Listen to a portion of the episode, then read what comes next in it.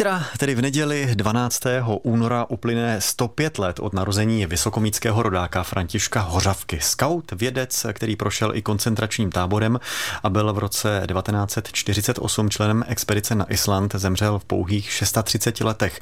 Za svůj krátký život zažil a dokázal mnohé a jeho životní příběh nám přiblíží dnešní ranní host, kterým je historička Sonja Krátká. Dobré ráno. Dobré ráno všem.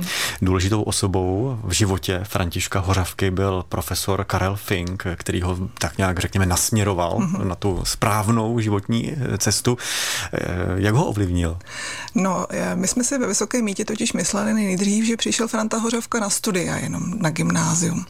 Ale později jsme zjistili, že se ve Vysoké mítě narodil a vlastně stal se jedním ze studentů gymnázia, kterou a tu třídu vedl právě profesor Fink. A profesor Fink byl nejen obávaný latinář na tom gymnáziu, ale byl to celoživotní scout, vedoucí, Uh-huh.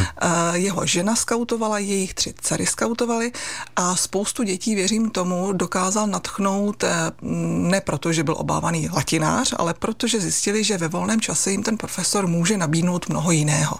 Takže spousta studentů ve volném čase se svým profesorem skautovala a jedním z nich byl ten Franta Hořavka.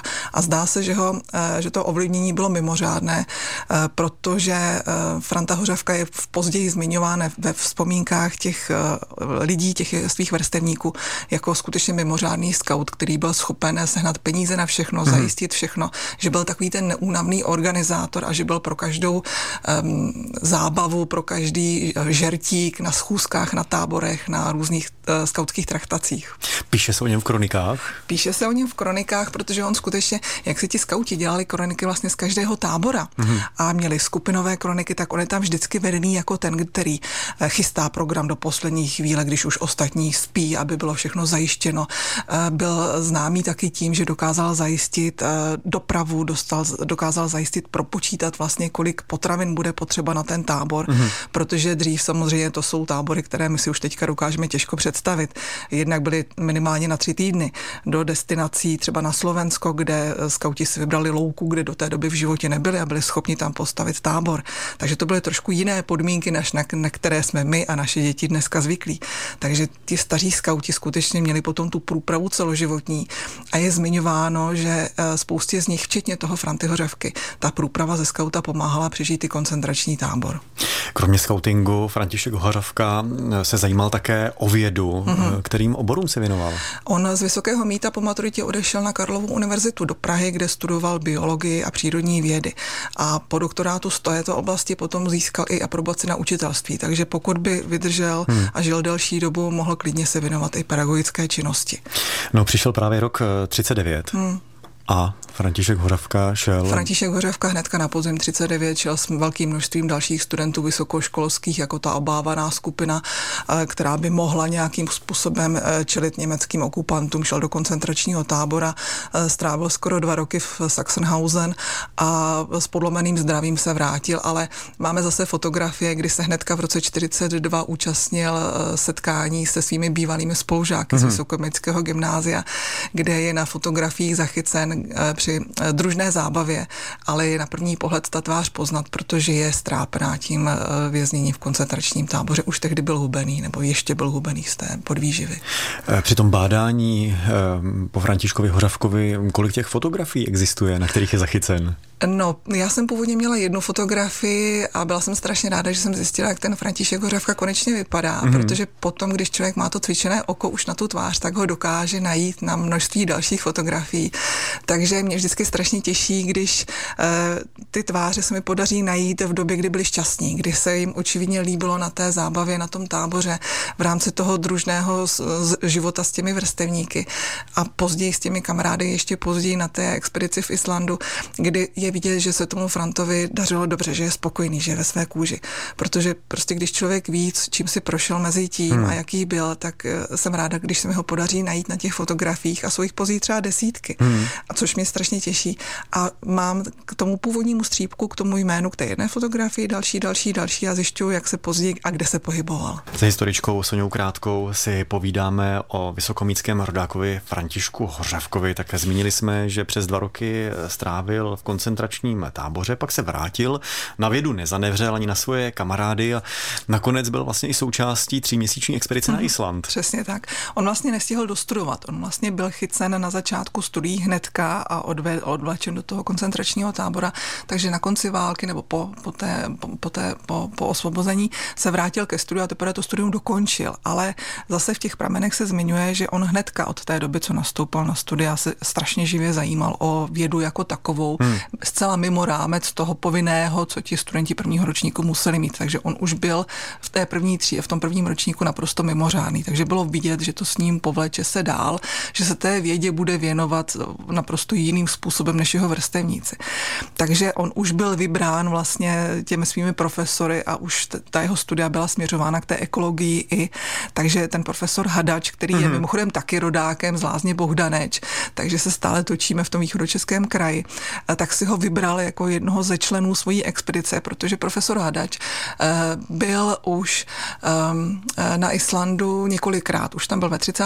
letech, takže se uvažovalo v tom roce 48, kam směřovat další expedici toho československého týmu hmm. a padlo několik variant, ale protože u nás mezi tím došlo k komunistickému puči, tak několik eh, států se zmiňuje zase, že odmítlo teda přijmout tu naši československou expedici, protože nevěděli přesně, jak naložit s naším zřízením.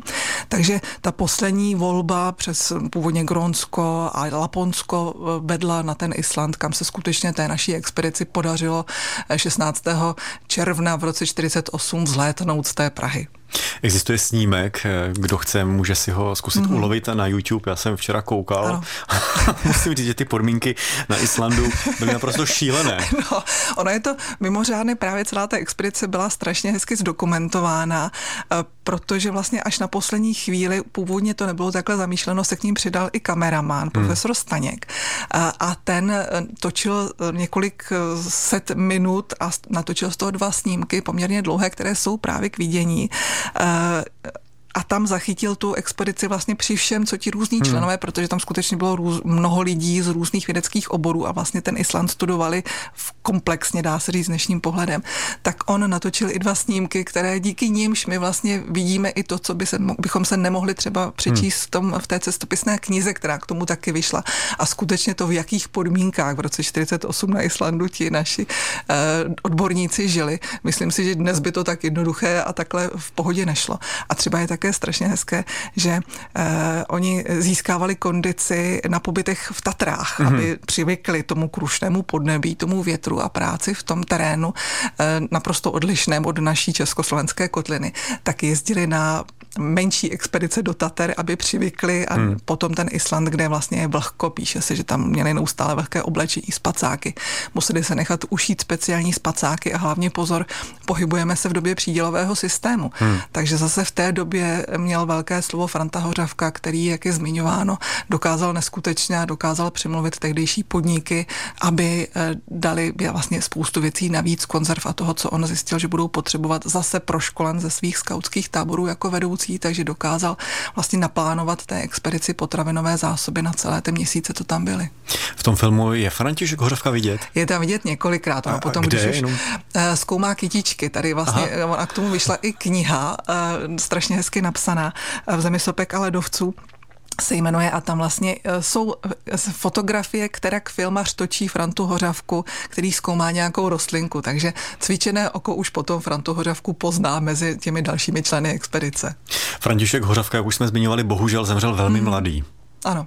On eh, zase prameny zmiňují, že měl podlomené zdraví, kdo neměl z toho koncentračního tábora, takže vlastně zemřel v roce 1957 uprostřed eh, velmi akční práce, takže vlastně eh, nestihl ani mnoho publikovat, spoustu věcí má v rukopisech a třeba se někdo další najde, kdo, tě, kdo té jeho práci se bude věnovat, protože třeba mně přišlo velmi zajímavé to, že Franta Hořovka měl údajně obrovský podíl na tom, že se pohanka vrátila jako rostlina na pěstování vracování do našich kotlin, že Aha. byla zapomenutá a on má obrovský podíl na tom, že se u nás znovu objevila. Takže v současné chvíli ještě není asi úplně možné se o Františkovi Hořavkovi dozvědět něco víc, nebo je? A pokud ano, tak kde? Eh, stále hledám. Myslím si, že při troši štěstí by měl mít někde nějakou pozůstalost, protože neměl děti, zemřel mm-hmm. svobodný. Eh, ve Vysoké mítě jsme nepodařilo vystopovat nějaké jeho příbuzné, přestože se tu narodil. A tak samozřejmě je to otázka otevřená, což mě baví tohle. To mm, jednak mě nesmírně těší, že jsem ho vrátila do Vysokého míta, že jsem ho zařadila mezi ty osobnosti, které si zaslouží být připomenuty, protože měl skutečně pestrý život. Ale jsou tam ještě další otazníky, kterým se určitě budu věnovat. No my se budeme těšit na další vaše zjištění. Budu ráda. Naším hostem byla historička Sonja Krátka. Díky za váš čas a naslyšenou. Naslyšenou.